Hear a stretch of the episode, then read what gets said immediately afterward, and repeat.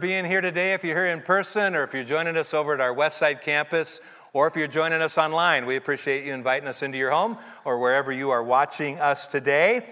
And of course, as you can tell, we're getting ready for VBS at our Northside campus. And the theme this year is stellar. And I know John already stole my pun, but uh, as you can see, it's going to be out of this world. And the reason why we're doing this is because we don't want any of our kids to space Jesus off. Uh, we also want them to launch a relationship with Christ that will last them a lifetime and lead them to eternity and beyond. That's kind of our hope. Been waiting all week to do that, as you can tell. Uh, last week, we did launch our new series, Holy Heroes. And we're looking very closely at six different characters from the Bible. And each one of the sermons focuses on just one of those characters so that if anyone's gone on vacation, they don't lose the continuity of the series. Well, having heroes can actually be a very helpful uh, thing in your life, and identifying true heroes is important uh, because heroes can become role models who inspire and empower us. And from their examples, we can learn some great principles for life. Well, today we're going to be looking at the youngest of our heroes. And you know, now that um, we're less than a month away from a very important holiday here in the United States, that of course is the 4th of July or Independence Day, I- I'm wondering how many dog owners do we have in the room today? Any dog owners? Lots of people have puppies. Anybody online, if you have a puppy, you can think about this. Well, let me ask you on the 4th of July, does your dog ever try to hide on the 4th of July? There's a lot who do. And you know why? It's because one third of all the dogs have some form of what's called phonophobia, which is the fear of the sound of fireworks. In fact, you know, more dogs run away, run away from home on the 4th of July than any other day of the year. Now, we may think that's a little bit odd, but you know, we also have phobias as well, don't we? Uh, for example, there's triskaidekaphobia, which is the fear of the number 13. There are people that are afraid of that. There's omophobia, which is the fear of navels, which that'd be a terrible fear because how can you ever get away from that? You're going to take it wherever you go. Um, there's a globophobia, uh, which is the fear of the sound of balloons popping. Uh, there's nomophobia, which is the, this is terrible. It's a fear of being without cell phone coverage. And a lot of us, that fear comes true, doesn't it? Uh, there's even phobophobia, which is the fear of developing uh, a fear or a phobia. And then there's, there's one more with it, which is what we call ephebophobia, which is actually a fear of young people. Now, you may have not developed uh, a straight up phobia uh, of young people, but, but let's be honest. I mean, the older you get, the more intimidating sometimes young people can become. I mean, because honestly, they often display this kind of self assured swagger, and they can present this certain youthful self confidence that maybe is a little intimidating. Well, fortunately for us today, the Apostle Paul didn't suffer from ephebophobia, which allowed him to recruit this young sidekick for his missionary journeys who literally became his go to guy whenever there was a church that needed some fresh spiritual encouragement or some teaching. And this young man's name was Timothy. Now, when I thought about preaching on Timothy, I don't think I've ever preached a specific uh, message about Timothy, even though I often have referenced him when addressing one of the two letters that were written by the Apostle Paul to his young apprentice that bear his name and are included for us in the New Testament. And it's pretty obvious when you look at it that Timothy left his mark as a servant of Christ and a leader in the church because his name actually appears 28 times uh, in 10 different books in the Bible. And Timothy was selected to be highlighted as one of our holy heroes, literally because of his age when he met Paul, and because of what I believe the church in the 21st century is going to have to be intentional about if we want the church to be here in the future, as well as remaining a place that is relevant for both our grandchildren and our great grandchildren. And honestly, I want you to know that's why our church leadership has made intentional investments in personnel and in programming and in facilities for our children's ministry and our student ministries. So that we can more effectively lead them to Christ at an age when they are the most receptive to the gospel that they will ever be. And then so that we can help them learn to live as devoted followers of Christ in really a very ever changing world, uh, which really is paramount because our, our young people are the future, and yet sadly, they are often an untapped resource. I don't know who it was that said it, but I came across this quote. I think it says it well. No segment in society can match the power and the idealism and the enthusiasm and the courage of young people. In fact, this morning, I, I want to just give a little bit of recognition to our young people today. And so I'd like to ask if you are 25 years or younger, would you please stand today? 25 years or younger, go ahead and stand. Go ahead and stand. Look at that. Come on. Get up. There we go. Yes, yes. All right.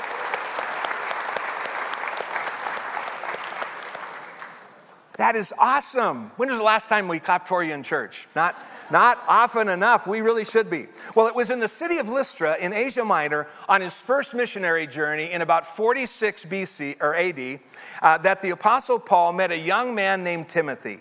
And Paul made a very strategic decision in recruiting a young and inexperienced apprentice.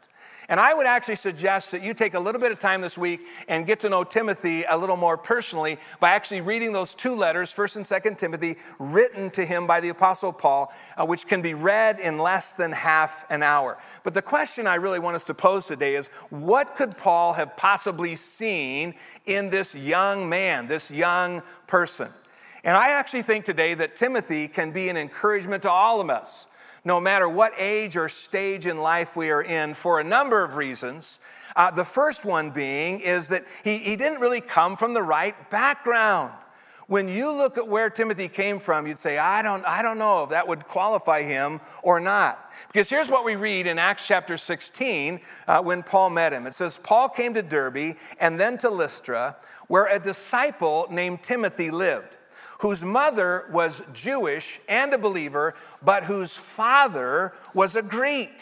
What we recognize from that is that Timothy was biracial.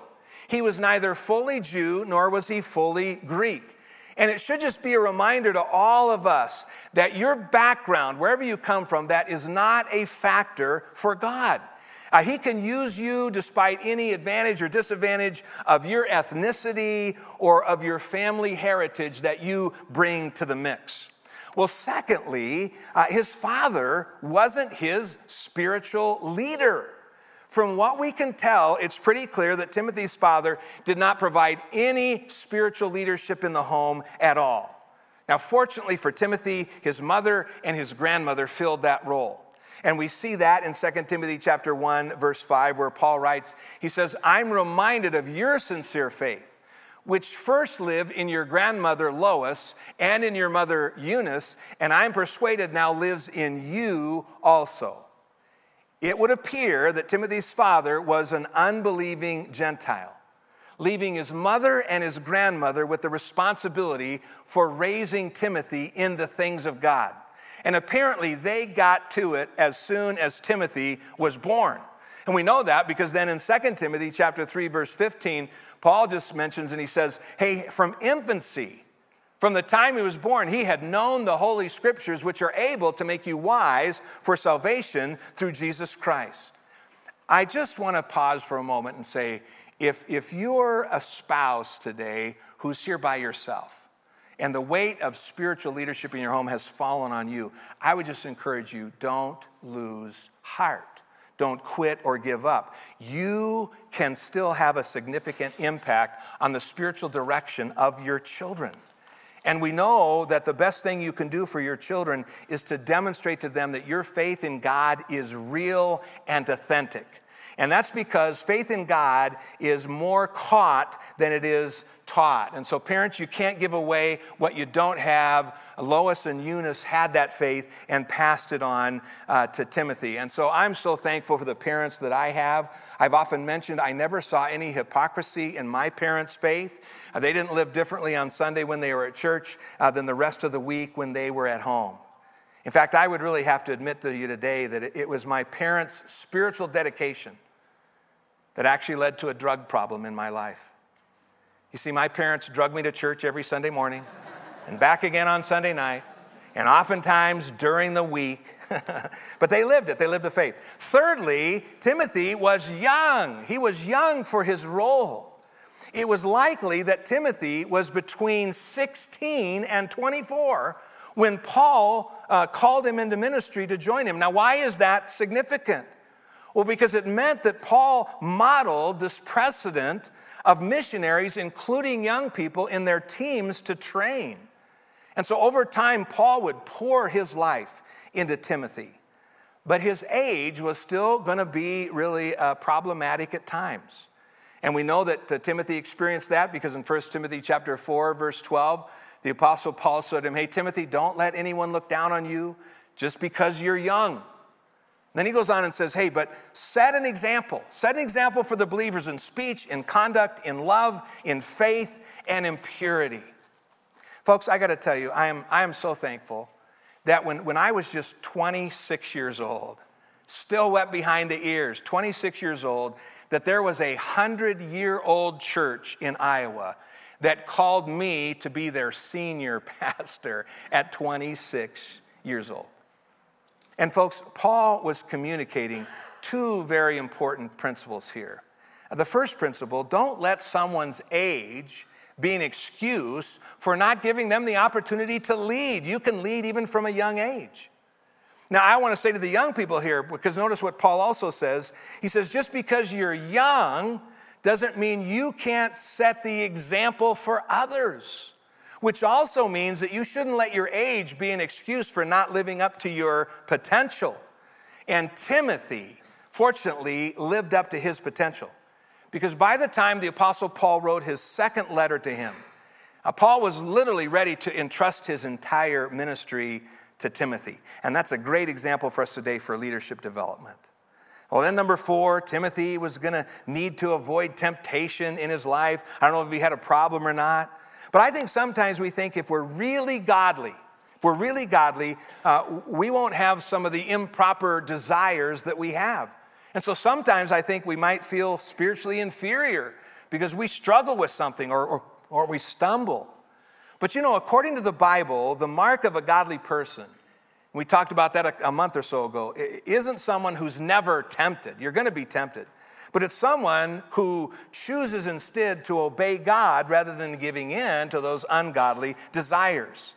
And so, just like everyone else, Timothy experienced temptation, which is exactly why Paul actually warned him to be careful in this regard in his second letter to him. Here's what he said in 2 Timothy chapter 2 verse 22. He said, "Timothy, you're going to need to flee the evil desires of youth. And let's, let's just face it, when you're younger, don't have experience, maybe as much discipline, it's harder. And he said, instead, you got to pursue righteousness and faith and love and peace, along with those who call on the Lord out of a pure heart.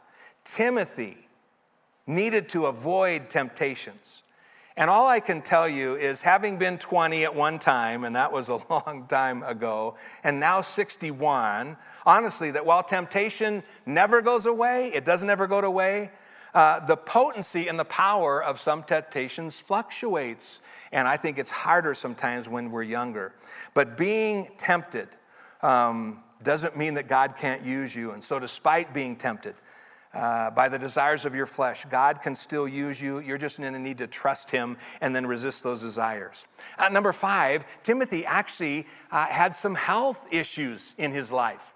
And the reason we know that is because in 1 Timothy chapter 5, verse 23, Paul actually admonishes him and says, Stop drinking only water. Now, you got to remember that's part of the reason for that is back then they didn't have all the nice bottled water that we have that come from some artesian well somewhere. It's been filtered and all clean and we can drink it. A lot of the water that they had was problematic and so uh, alcohol at least the wine had some kind of purification in it. And he said you should do that because of your stomach and your frequent illnesses. And what that should help us understand today is that regardless of your physical condition god can still use you for his glory the real question is are you willing? And the answer is as long as you've got breath in your lungs, God's not done with you. And so let's see if you got it on the count of three. Let's all take a big breath. Are you ready? One, two, three. You can go ahead and let it out if you want. Don't hold too long. Whose breath was in your lungs? We just sang about it. It's God's breath. You're all in if you're still breathing. Uh, number six, Timothy also didn't have everything all figured out. I mean, even after a lot of intentional mentoring and training by Paul, uh, Timothy still didn't know everything he needed to know. He even required specific instruction well into his ministry experience. And that's even why Paul wrote the first letter to him in the first place. Because we see in 1 Timothy 3 13 and 14, Paul says, Although I hope to come to you soon, I'm going to write you these instructions so that if, I, if I'm delayed, you'll know how people ought to conduct themselves in God's household, which is the church of the living God, the pillar and foundation of truth. Well, just as Timothy didn't have all the answers, neither will you and I. In fact, sometimes God may call you to a ministry where you don't have the pre established knowledge that you would hope, but He still called you there.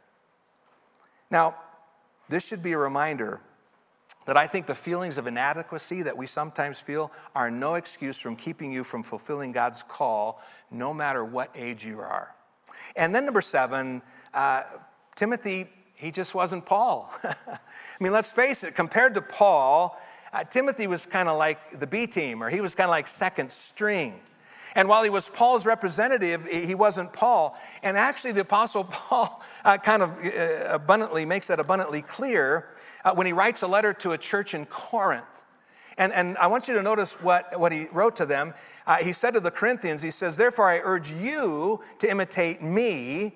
And then he said, For this reason, I've sent to you Timothy, my son, whom I love, who's faithful in the Lord. But he's actually going to remind you of my way of life in Christ Jesus, which agrees with what I teach everywhere in every church. It's kind of like he was saying, Hey, Corinth, I'm sending Timothy to you so that he can remind you of how I live. He's going to point you to me so that you can uh, uh, then know what Christ is like. And you think, That was Timothy's role? Really? Yes, really. And you know what? That might be our role as well. Uh, we might not get to be first string, but we still have a role. And so the question would be Are you open to God using you in the role that He has given you? Now, I think Paul understood that all seven of the things that we just looked at actually could be overcome because of the one quality that was so evident in Timothy's life. And that quality was that Timothy had a passion for the things of God. Timothy had a passion for the things of God. And I want to remind every one of us here today, and myself included, there are a lot of things that you and I don't have any control over in this life. But every one of us here gets to decide how important Jesus is to us. We all get to decide how important Jesus is to us. And one time, when Paul was writing a letter to the church in Philippi, he says some words about Timothy uh, that uh, really explain his heart. In Philippians chapter 2, he says, You know, I hope in the Lord Jesus to send Timothy to you soon that I also may be cheered when I receive news about you. I have no one else like him who takes shows genuine concern for your welfare. For everyone looks out for their own interests, not those of Jesus Christ. But you know that Timothy has proved himself, because as a son with his father, he has served with me in the work of the gospel. Timothy had a passion for the things of God. And Paul's decision to invest in young Timothy's life paid huge dividends for the kingdom of God. I told you there's like 28 times that his name is mentioned. Here's just a few, and notice what he's doing in 1 Corinthians chapter 16. Paul writes, When Timothy comes, see to it that he's nothing to fear while he's with you, for he is carrying on the work of the Lord just as I am. 1 Thessalonians chapter 3, verse 2. We sent Timothy, who is our brother. He's our co worker in the service of God, in spreading the gospel of Christ to strengthen and encourage you in your faith and then in 1 Timothy chapter 1 verse 3, Paul even says to Timothy, "I urge you as I went into Macedonia, you stay there in Ephesus so that you may command certain people not to teach false doctrines any longer." I mean, he had a powerful impact. And oh to God that we could raise up an army of young people like that who could become world changers. Man, we need that today. And that's exactly why we've made such a huge investment here at ACC in our children and in our youth. In part because 85% of the people who make decisions for Christ are going to do so before the age of 18. And we want to capture them uh, when they're most open to that. We also know that many children, when they leave home, they also tend to leave their faith behind as well, which is why our student ministry works so hard to help each student own their own faith before they graduate from high school. And, uh, you know, for many years around here as a church, we've, we've tried to be intentional about being a multi generational church. And because of that, we got people from all different ages and all different backgrounds, from new babies to people that are in their 90s here every Sunday. But you know, the challenge for all of us, wherever we find ourselves at, uh, it, it, we have to be careful about stereotyping. Because you know what we do? We meet one person from one group and if we have a bad experience, you know what we tend to do? We think everybody that age is bad or everybody that age is good. Hopefully, we have a good experience. I would just want to encourage us in our church instead of criticizing and complaining about each other, we need to concentrate on reaching those next generations and challenge them to faithfully serve Christ. And instead of trying to compete with each other, we need to respect each other's strengths and help shore up each other's weak spots. What's interesting is that today, for the first time, there are now five generations of, of, of people serving alongside each other in the church. And uh, there are some, I know already because I saw them first service, and probably some here, are from what they call the silent generation. And uh, those were those who were born before 1945. Anybody here who was born before 1945? Let's see the silent generation. Come on, raise your hands. I know it's harder when you're that age. Just kidding. We got some people here from that. You know why they were called the silent generation? Because they were raised during a period of war and economic depression. And their motto, really, as a generation, was keep calm and carry on. That's what they learned to do keep calm and carry on. And then, of course, we got a bunch of baby boomers, those born between 1946 and 1964. Let's see all our baby boomers. Lots of baby boomers here. You know what our motto is? Do your own thing. That's what our motto is. Then we've got the Gen Xers. The Gen Xers born between 1965 and 1980. How many Gen Xers we got here? Got a number of Gen Xers. That's great. You know what their motto is? Get real. Just get real. And then, of course, we got the millennials. The millennials born between 1981 and 1980, uh, 1998. Any millennials here? We got some millennials there? Yes, they're all represented. You know what millennials' motto is? Can we fix it? Yes, we can. And they're going to fix it.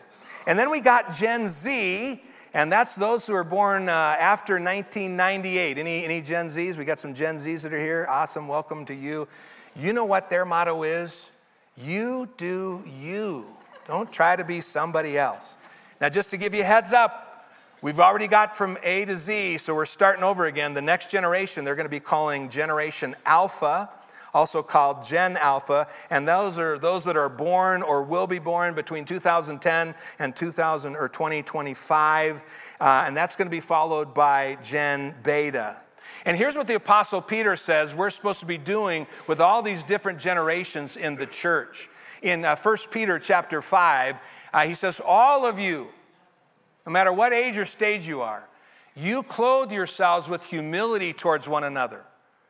Because God opposes the proud, but He shows favor to the humble. And that's important for us because, folks, we got to acknowledge that there are both advantages and disadvantages of both longevity and youthfulness.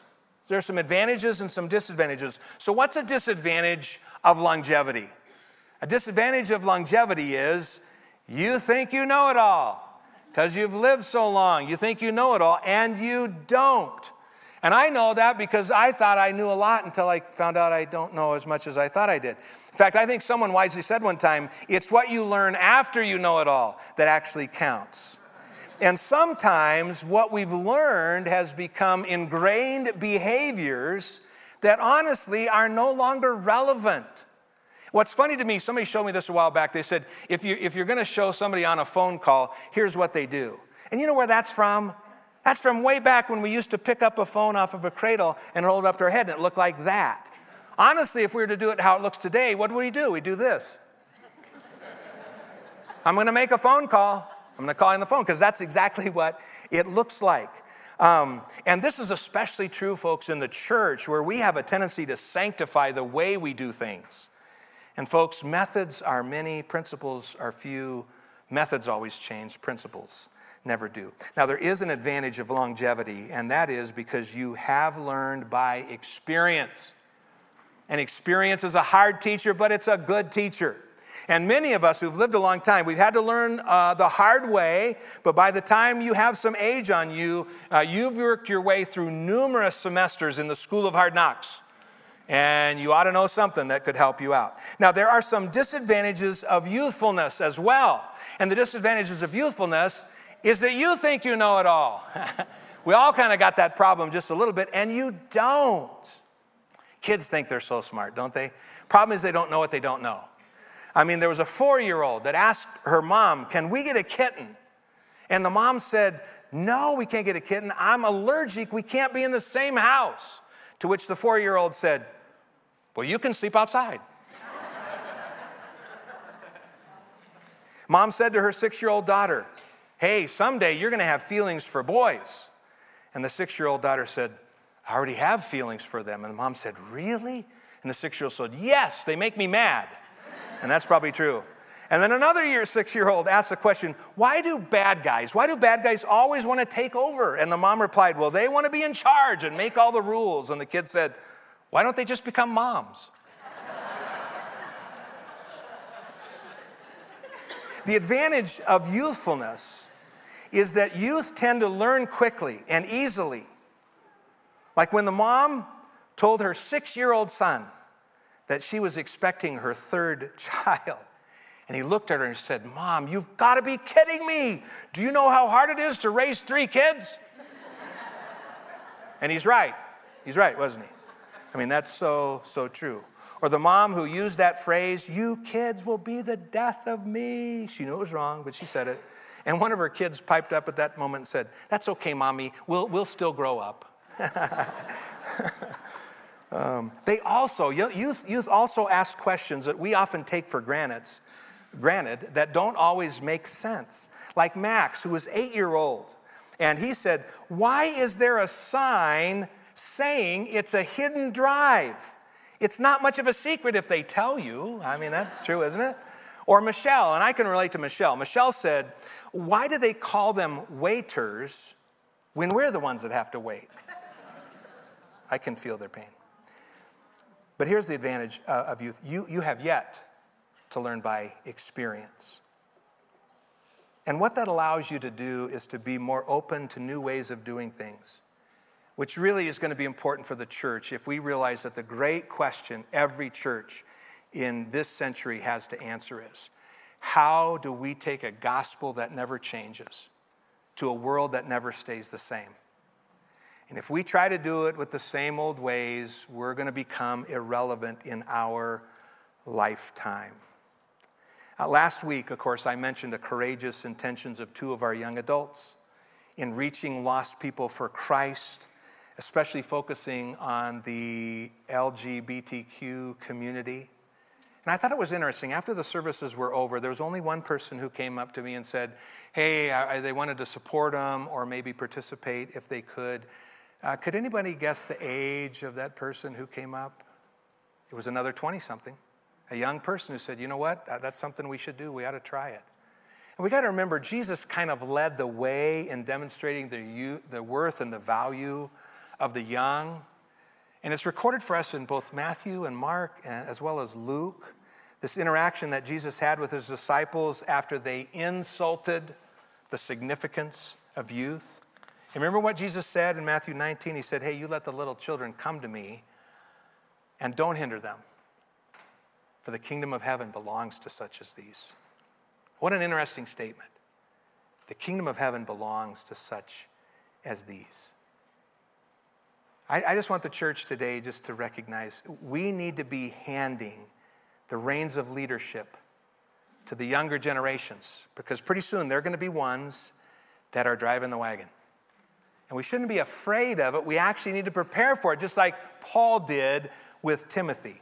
We need to be raising up a next generation of church leaders because a lot, there's a lot of pastors that are my age and older. That's why I'm so excited. This year, uh, one of our own young people, Jason Hamill, uh, as he graduates from high school, is making a commitment to go into youth ministry. And I thought it'd be helpful maybe if he just shared a bit of his story with you today.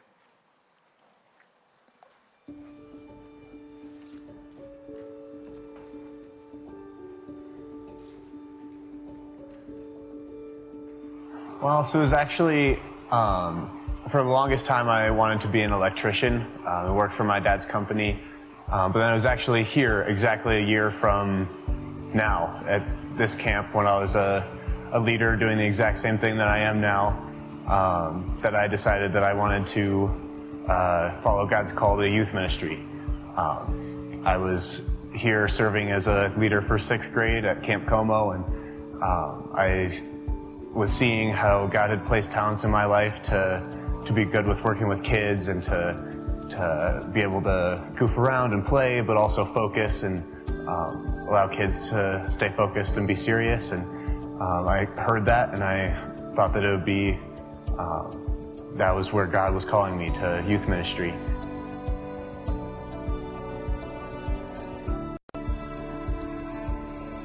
Um, well, I think that God gives us all uh, specific talents. Um, some may be good at sports, some may be good at public speaking, um, some may be good with kids, and I think that uh, God gave me a talent with kids, and um, that I don't want to overlook that. And I think that God made it uh, pretty obvious that um, He was calling me to ministry, um, and I wanted to make sure that I wasn't ignoring that calling and that I was um, go, going down the path that, that God had for me.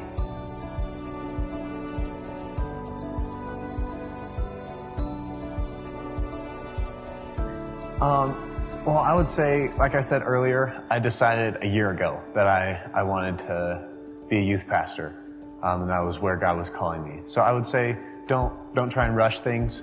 Um, make sure that you're open and listening and um, being aware of your talents and the situations that God's placing you in. Um, but don't don't try and jump the gun too much. Um, wait for God to show you something or tell you where He wants you to be, um, and be open to to doing those things. Um, be open to going and volunteering or really wherever wherever you feel that push from God to to go serve. Um, and it can be, God gives us all talents, and it can be wherever, wherever those talents may lead you. Good words, Jason, to every one of us here. There's a couple other kids. Uh, Mason Wilch is also going to college right now to be a, youth pastor. Uh, Emma Flowerty is at Ozark Christian College as well. And when I, when I point those out, no disrespect for any of our other young people who are going to college for other reasons, we need uh, Christian influence uh, across the board in our society. Uh, but we're, we're going to need some young people who are going to step up and step into ministry, and maybe even some older people as well. So be listening or waiting for God's tap on your shoulder. A couple things you can just do. I'd encourage you number one, pray. Be praying about this. Uh, the one prayer request Jesus said should be all on all of our lists is ask the Lord of the harvest to send out workers into his harvest field. You can just add that to your list. Uh, you can continue to support financially the work of the church because that's the ministry we've called us to. You can serve, um, and then you can mentor some young people. We'll have opportunities throughout the year for people to step into mentorship. I would just encourage you if you see a young people, a young person on our campus, uh, just say hi to them and say, "Hey, we're really glad that you're here," or ask them, "Is there anything I could be praying about for you?" That would encourage our young people. Uh, let's go ahead and uh, pray, and then we'll be done. Father, thank you for today. Thank you for calling us and working in our lives, no matter what age we are. But we, we just pray for these young people, such an important time when they're going to make decisions that can really chart the course of their life. And pray that you can help us uh, get them directed towards you. We pray that in Jesus' name. Amen. Amen. God bless. Have a great week. We'll see you next Sunday.